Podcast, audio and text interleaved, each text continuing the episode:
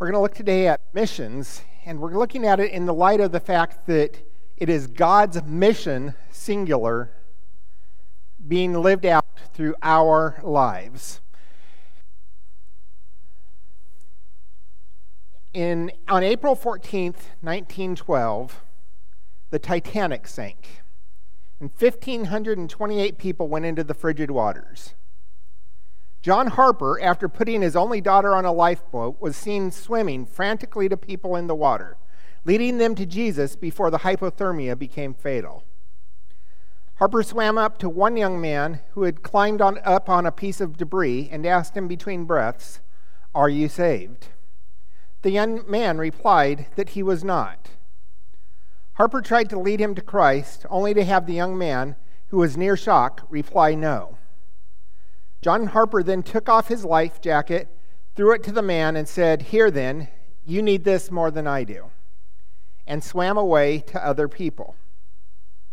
A few minutes later, Harper swam back to the young man and succeeded in leading him to salvation. Of the 1,528 people that went into the water that night, six were rescued by lifeboats. One of them, Aquila Webb, was the young man on the debris. Four years later, at a survivors' meeting, this young man stood up and in tears recounted how John Harper had led him to Christ. Harper had tried to swim back to help other people, yet because of the intense cold, had grown too weak to swim. His last words before going in, under in the frigid waters were Believe on the name of the Lord Jesus, and you will be saved. Does Hollywood remember this man? Not a chance. This servant of God did what he had to do. While other people were trying to buy their way into the lifeboats and were selfishly trying to save their own lives, John Harper gave up his life so that others could be saved. See, John Harper knew what it means to be a missionary, but dying for the gospel is not the definition of missions. Ironically, it's not exactly easy to define missionary or missions. Merriam Webster calls a missionary a person undertaking a mission, especially a religious mission. Dictionary.com says a person sent by a church into an area to carry on evangelism or other activities as education or hospital work. The Cambridge Dictionary says a missionary is a person who has been sent to a place, usually a foreign country, to teach a religion to people who live there. And these definitions of missionary stink. They generally limit the definition to someone who is doing extraordinary service for the church or a religion, somebody who's left where they're at in order to become a missionary. And I think we need to get our definition for a missionary from a much better source the Word of God but it raises an issue. Many people look at that and say, but the Bible doesn't have the word missionary. You know what? It doesn't. It also doesn't have the word rapture, it doesn't have the word Trinity. Because guess what? None of those are words that are in the original language. But just because the word isn't there doesn't mean the concept isn't there. The word missionary comes from the Latin word which is a translation of a Greek word. So, missios is the Latin word, the Greek word is apostolos.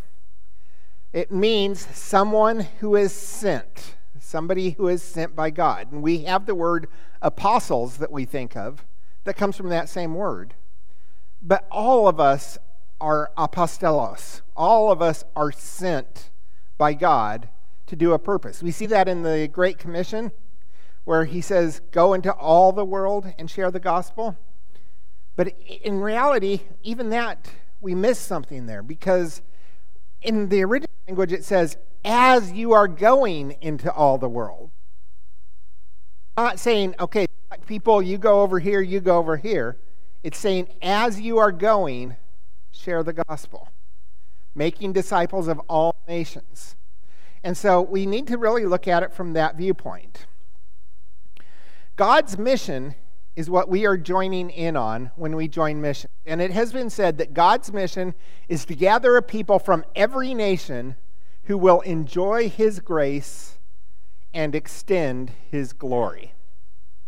And that is my goal for you today is that you would begin to help gather a people who enjoy his grace and extend his glory. In John chapter 17, starting with verse 17, says, Sanctify them in the truth. Your word is truth. As you sent me into the world, I also have sent them into the world.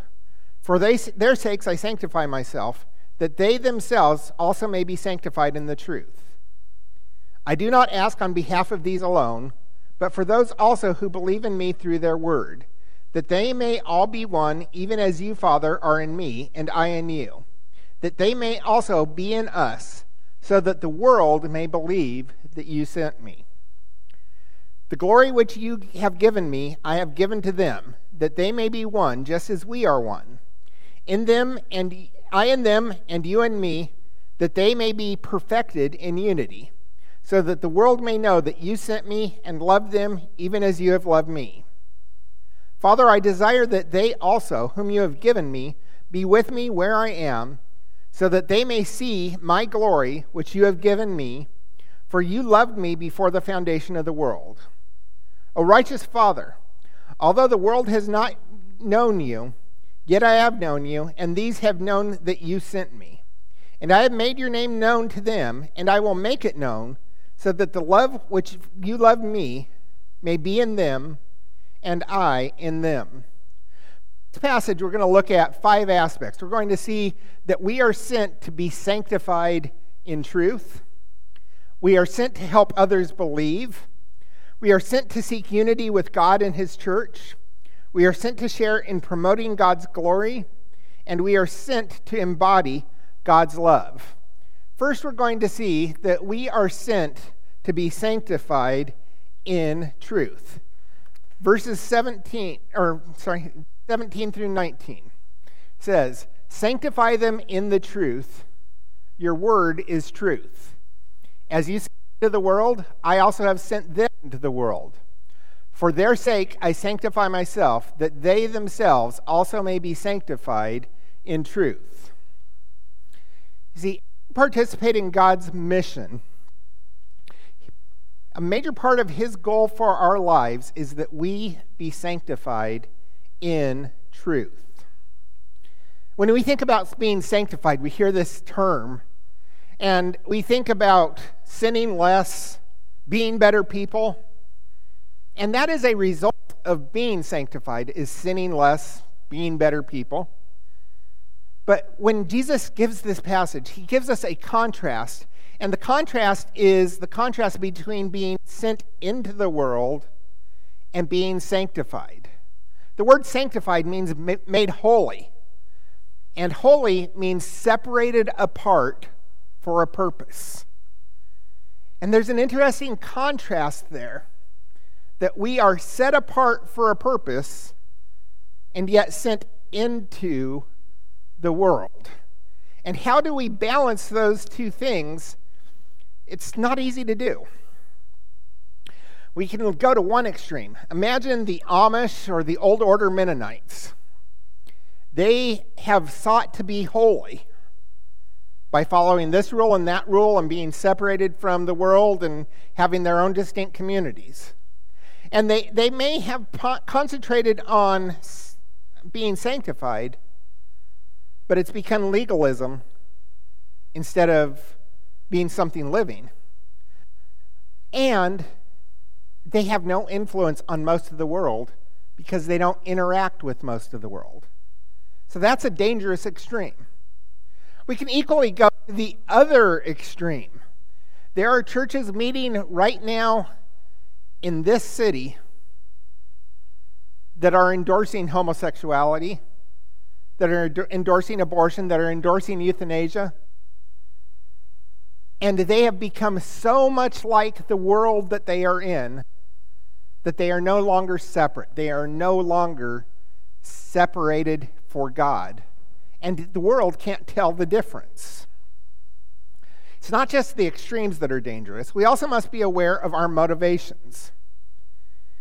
God calls us to be sanctified in the truth. The goal is not just doing the right things, but doing it for the right reasons, the right understandings. And where do we get those understandings of what we should do? By being immersed in God's Word and letting that be the motivation that we work from. If we follow the, a rule that is externally enforced, if I come up and say that, ladies, you are no longer ever allowed to cut your hair, okay? That'd be pretty stupid of me to say something like that, but there are churches that do that. And if you suddenly said, okay, I'll follow what you said, you know, the guy up at the pulpit said it, so I'm not going to cut my hair anymore. Would that change you at all?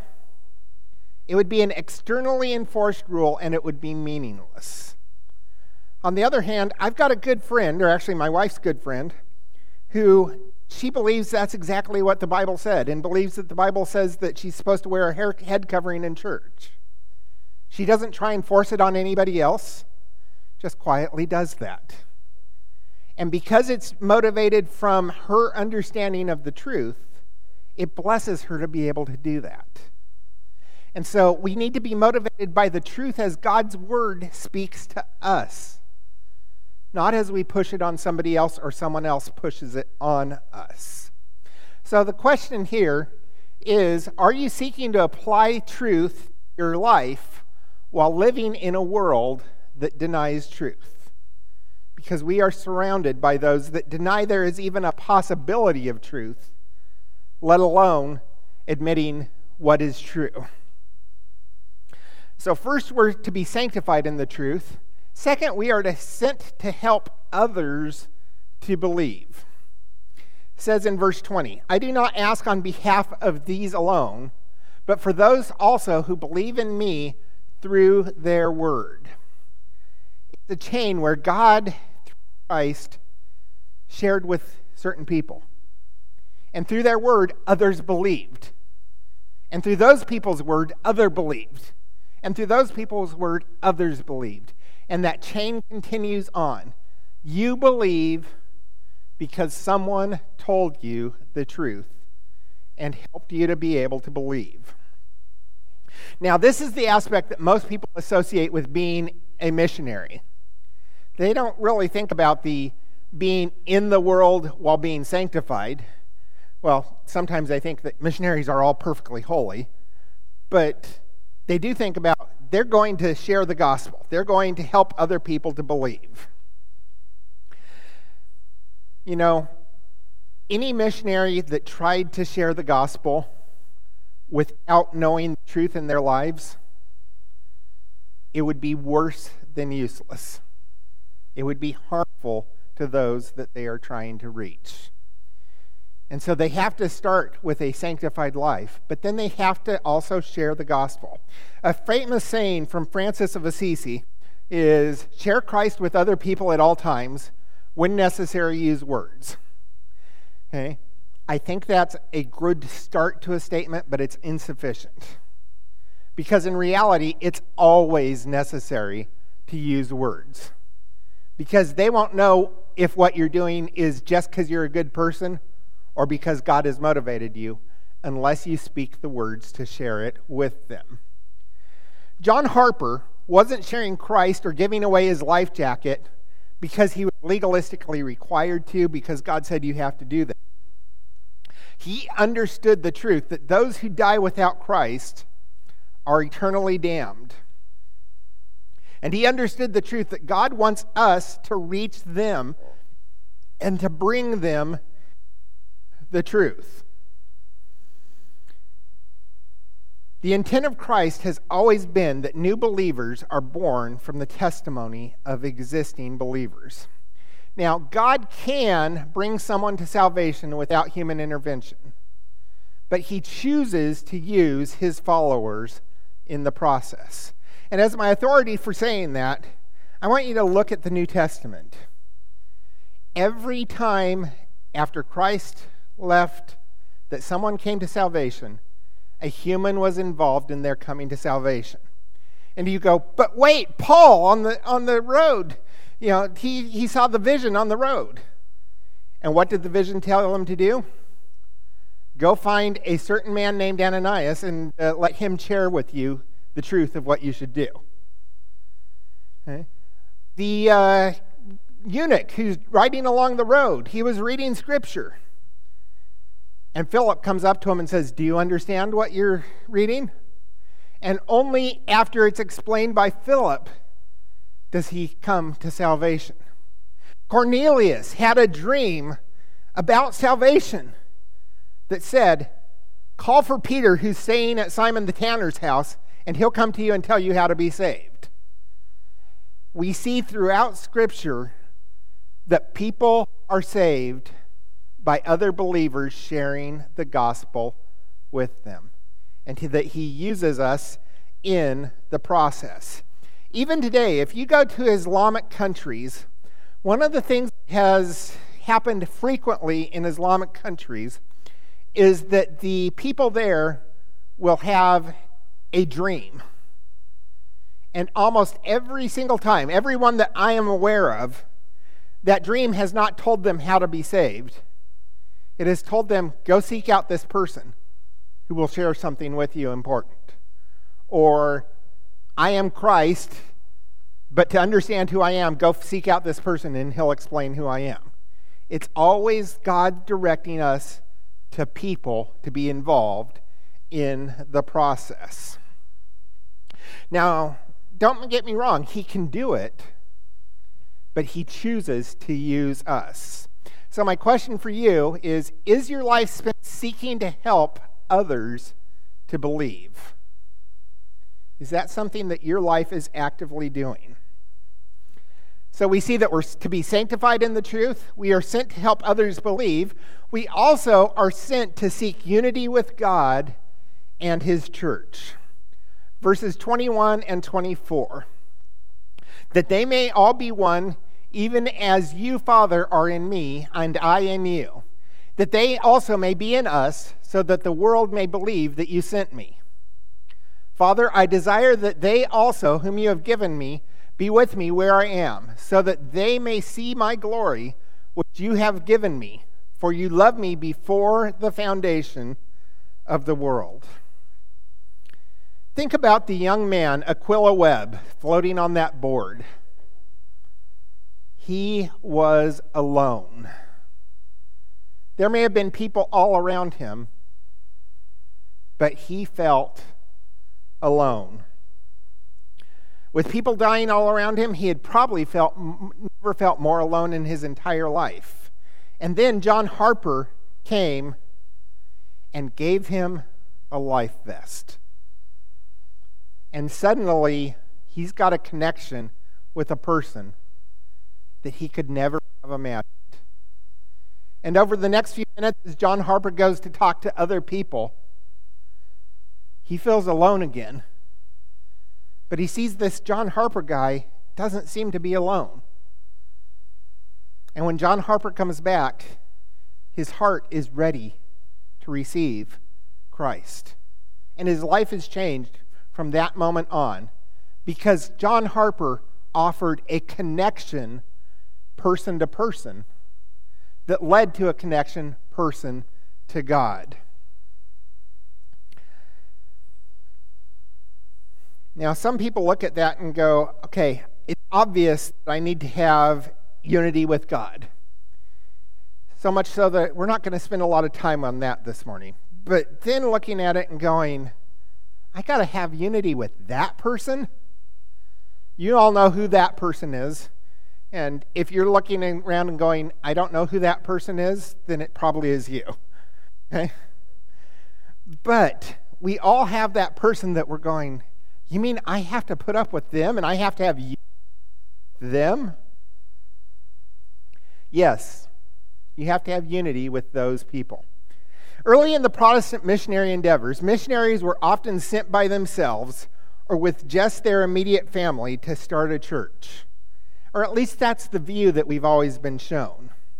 We hear of Adoniram Judson, Lottie Moon, William Chalmers Burns, and how they were successful but they were alone. And that story is false. You see, as we look at those people Adoniram Judson worked with a gentleman called Luther Rice to get the church started where he was serving. Another missionary worked with him. Lottie Moon worked with at least three other missionary families during the time that she was there. William Chalmers Burns worked closely with Hudson Taylor. None of them worked by themselves, but they worked with other people. And to this very day, when we send missionaries, we send them as teams. If you look at the people that our church has been serving through the team that's there this last week, they are various missionary families from around that area.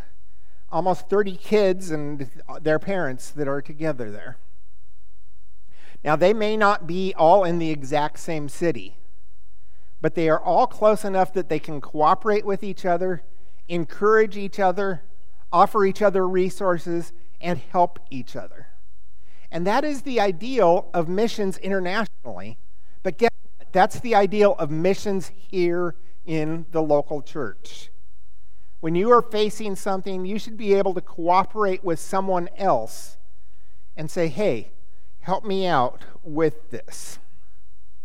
You cannot be effective in this Christian life without support from other believers. Over time, you may tend to go into your own shell and not care about other people. Or over time, you may tend to go and become just like the world. You need the Christian influence to balance you as you go along. So that raises the question Are you living in unity with God and with His church? Nothing gives us strength to live in the world and yet sanctified, like the support of other believers. Our next thing that we see from this passage is that we are sent to share in promoting God's glory. This is where we get to participating in His mission. In verse 22 and 23, the glory which you have given me, I have given them, that they may be one just as we are one. I and them, and you and me that they may be perfected in unity, so that the world may know that you sent me and loved them, even as you have loved me. You know, the word that says give can be used in a couple of different ways. If I were to say, I'm going to give you my car, okay, once you take it, I no longer have it. But thankfully, I also don't have to worry about a 170,000 mile car and doing all the maintenance on that, right? So I give it to you and you've got it. That's not the way that God is talking about how his glory has been given. He didn't give it to you, give some of it to you, therefore he has less of it. It's more like giving someone wisdom or giving education. If I teach someone how to do something, did I lose the ability to do it when I teach them? No. In fact, in most cases, I understand it better after I've taught them. And so not only have they gained, but I have gained. And when Christ, God is giving us His glory, He is giving it in such a way that it increases His glory. Now, the other aspect of this giving is imagine a light bulb that gives light to the room. Does that room suddenly have the ability to glow by itself once the light bulb goes out? Not at all. It's giving it, but the room is reflecting that. And that's the way it is with God's glory being given to us is it we become the reflectors of God's glory. See, as we look at it, God increases his glory by sharing it with us.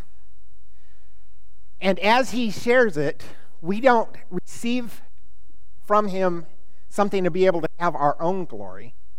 We receive the ability to reflect his glory back to him and out to the world. Back to him so he's magnified, out to the world so that they can see God's glory. And they can't help but looking at it. You know, John Harper was never recognized for his swimming ability, never recognized for his generosity of giving away a life vest. But those who were influenced by him know that he reflected the love of God. The one young man who was saved, Aquila Webb, he recognized him. We don't know how many people physically died that night and entered straight into heaven because of John Harper saying, I want you to look at God. Believe on the name of the Lord Jesus Christ, and you will be saved. How many people took that last message and had hope? So, again, the question have you glorified God? And have you told others of his glory and of his deeds? That's the way that we can do this. In Psalm 96 3, it says, Tell of his glory among the nations, his wonderful deeds among all of the people. You don't have to be a theologian. You can just tell the deeds that God has done in your life. He fixed my marriage, He kept my marriage, He uh, allowed us to get the children we wanted so desperately to adopt, or He brought children into our lives when people said we couldn't have children. He was there when I was in a bad time. He helped me through the death of my father, the death of my mother, the death of my child. You can share those things and glorify God by the deeds he has done. Finally, as we look at it, we are sent to embody God's love. In verse 25 and 26, O righteous Father, although the world has not known you, yet I have known you, and these have known that you sent me. And I have made your name known to them, and will make it known, so that the love with which you love me may be in them, and I in them. He wants his love to be in us. That's an exciting thing to think about, that he wants that. Jesus wants the love of God to dwell in us. And when that love dwells in us, it is also going to overflow through us. Because it can't help but overflow if we recognize his love. Traditional missionaries, as we think about missionaries, we think about them sharing the gospel through translation and evangelism and things like that. Honestly, especially in the closed areas of the world, most of our missionaries are not going out and standing on a street corner and sharing the gospel. What would happen to a missionary who uh, to uh, Russia right now and tried to stand on the corner and share the gospel? They get kicked out of the country right away. Go to some of the Islamic countries and they may get killed right away for doing that. What do missionaries typically do? Well, let's see. I know a missionary who they go to the country they're at and they program computers for the uh, equipment in that country. I know another missionary who practices medicine. I know one who works at a hardware store. And I know one who works in marketing and advertisement. In each of these cases and in many others, I know missionaries that have these jobs in foreign countries, but guess what? I also know missionaries that have these jobs here in this church. Because as you do your job with excellence and live with people, start to embody God's love and it overflows. And that's where the world starts to be influenced. The key to being a missionary is not what you do, it's not even where you do it. The key is allowing God's love for people to flow through you. For the last week, members of our church have done child care in Spain for missionary teams serving in countries where their lives are threatened on a regular basis. The teams in these countries are there because they love the people. They are not there because they're going to get rich they're not there because it's a comfortable life. They're not there because somebody's going to write a book about them once they're martyred in sometime in the future. They are there because they love the people. Our team has watched the missionary children's. Why? Out of a love for the missionaries and a love for their children. Some of you have supported those who've gone, helped them to raise funds to be able to cover the expense of going on that trip. Why?